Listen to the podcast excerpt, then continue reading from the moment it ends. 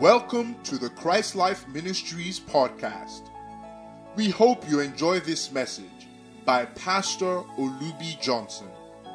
For more information about this podcast and our other resources, please visit spcconline.org. God bless you.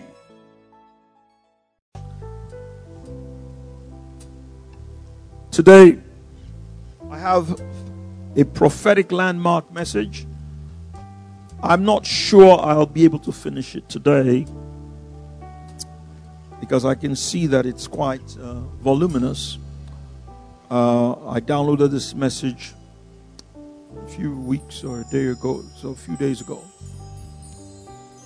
And uh, it's I've given bits and pieces of it over the years, but you know, revelation is continuous and progressive.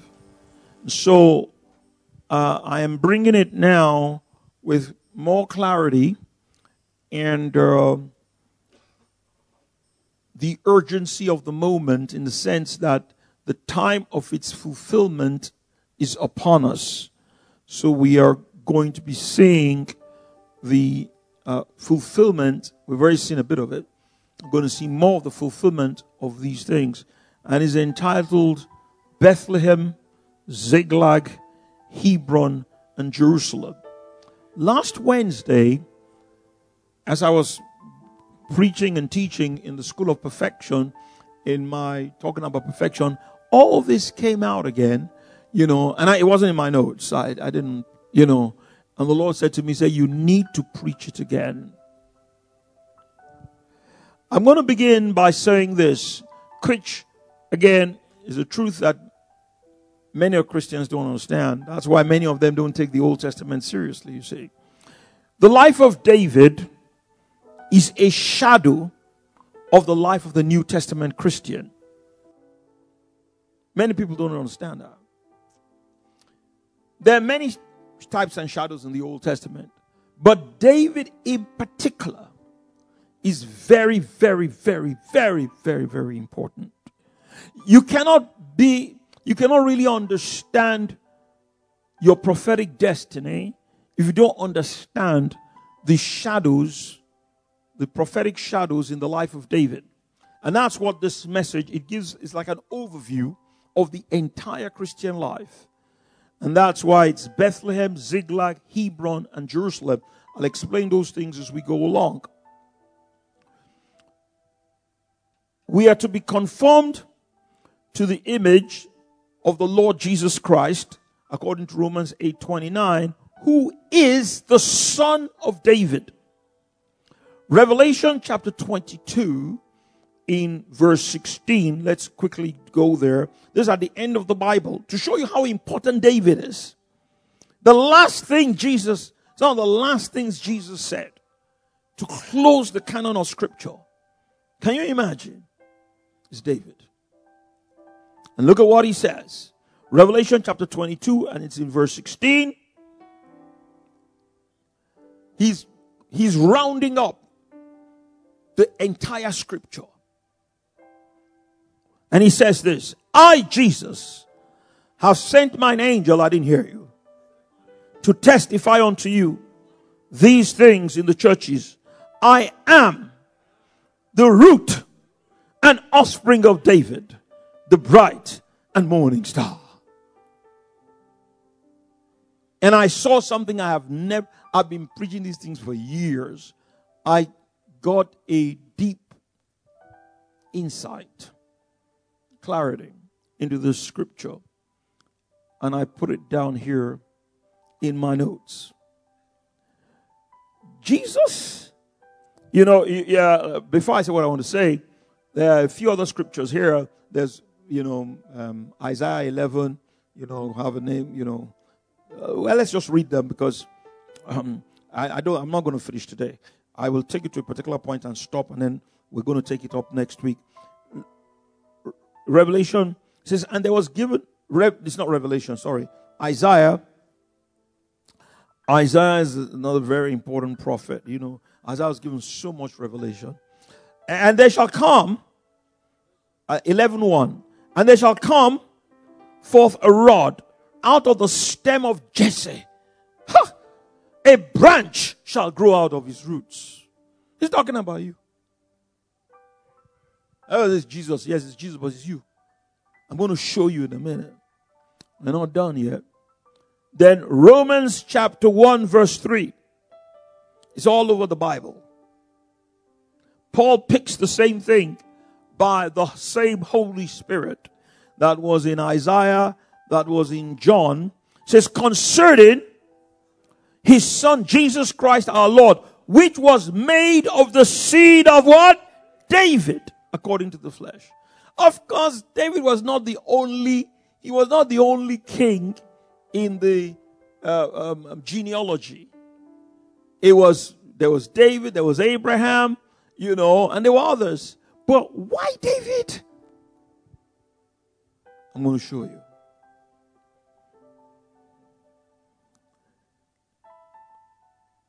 And then Revelation Back to Revelation again. Chapter 5 and verse 5. This is when John was weeping in heaven. And one of the elders, I didn't hear you, saith unto me, Weep not. Behold, the lion of the tribe of Judah, the what? Root of David. No, he didn't say offspring here. He said root. I'll show you something. You probably have never seen it before. I certainly hadn't understood it clearly before. I think it was somewhere in my subconscious, but it came into my consciousness just this last week. Jesus, in the last week of his life, begins to reveal. All these years, he never revealed publicly much who he really was. Occasionally, he said it to the woman, Samar- the Samaritan woman, uh, to, to, one or two people privately. The, the guy, he, he opened his eyes with the mud. He said, You know, Son of God, he said, I am he. But rarely, in fact, most of the time when the demons are, they say, Shut up, shut up, shut up. You know, say, Don't tell anybody. But at the end of, at the last week of his life, God instructed him to reveal himself. And it was to be a testimony against the scribes and the Pharisees. So he asks them a rhetorical question. He said, Whose son? How, no, why do the scribes say that Christ is David's son? For David himself, quoting Psalm 110, David himself in spirit, that is by the inspiration of the Holy Spirit, said, The Lord Jehovah said to Adonai, my Lord, sit at my right hand until I make thy enemies thy footstool. Then the Lord Jesus, knowing who he is, said, If David called him Lord, how then is he his son? Selah. Bam. You know what I was telling them? Me who I'm talking to you. I am the Lord of David. Then God gave me this insight. The Lord Jesus is the root of David. He made David. He created everything, including David. So he's the root of David. You and I are the offspring.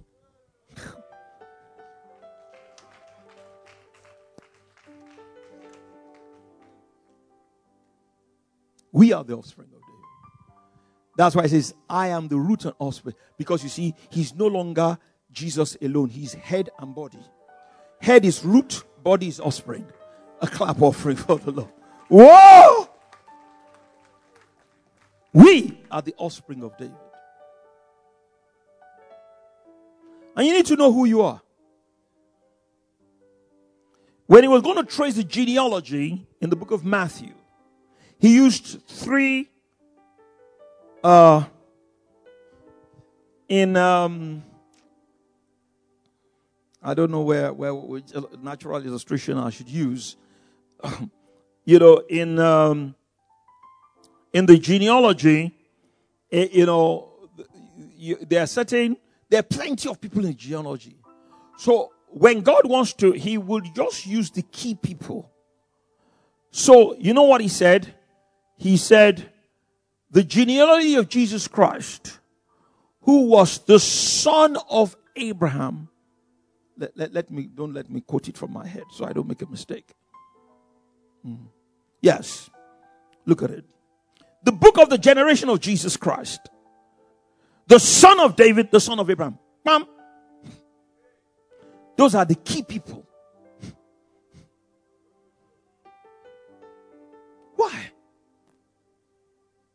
Because the life of David encapsulates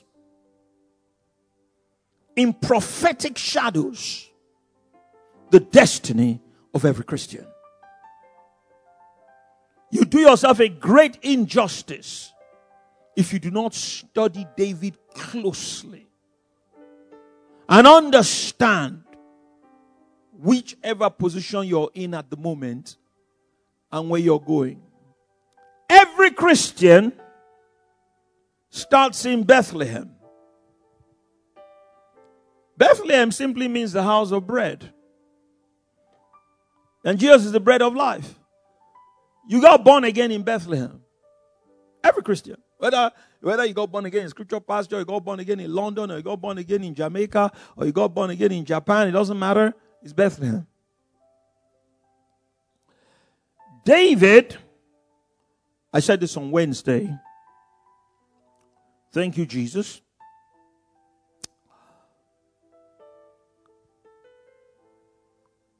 Was anointed three times. And that's the destiny of every Christian. Every Christian should be, not will be should be. Many people don't even get the first anointing. Watch this. Pastor G. He was born in Bethlehem, David. But he didn't get his anointing until he was about 17 years old. So the new birth and the first anointing are not the same thing. You get born again in Bethlehem, you should get anointed in Bethlehem, in your father's house, amongst your brethren. That's the baptism of the Holy Spirit when you speak in tongues. That's only anointing number one. There is second anointing which does not come until Hebron, where he is now anointed king over only one tribe Judah. That anointing symbolizes the anointing we should receive if we become disciples and walk with Him, and then we will inherit a portion of the Spirit without measure. That is why it's only one tribe Hebron. Every Christian. It's not for Pastor be alone or something. The third anointing was in Jerusalem, where David is now anointed king of all of Israel. That speaks of the spirit without measure that the Lord Jesus received when he was 30 years old. Look at Jesus, born a baby in Bethlehem. 12 years old, he begins to understand the scriptures. He had the anointing you know, was praying in tongues. The Bible doesn't say so explicitly, but we know he did. Because, you know, how did he know? He said, he said, this sign shall follow them that speak in tongues. He will go to the wilderness. He'll be praying because if they're praying, they, they won't understand what he's saying. You know? And all of those years as he was growing up, you know, he, his anointing was increasing. But it did not get to that without measure until he was 30. I brought this out. This is why it's important to know the Old Testament the Jewish roots of our Christianity cannot be overemphasized. And you don't understand the Old Testament and the Jewish traditions, there are a lot of things you won't understand. And you don't be behaving like a Gentile in the house of God. You're not a Gentile. You are no longer strangers and citizens, but members of the household of God. Don't you know who you are? That's why I love that song. Baruch Hashem Adonai. How can I, a stranger of nations, be counted to be part of the royal line? You don't understand. Watch this. In the, in the Levitical priesthood, you have two sections the Levites and the priests. Okay, and the high priest. when you are 20 years old, you're born into it, you know, it was a natural biological tribe. But it speaks to us today. You're born into, you're born, you're born a Levite. But you are not allowed to serve in the tabernacle until you are 20.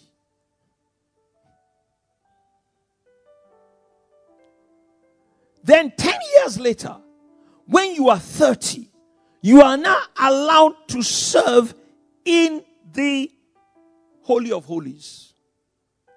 David, and it was David who did it, he divided the priesthood into courses.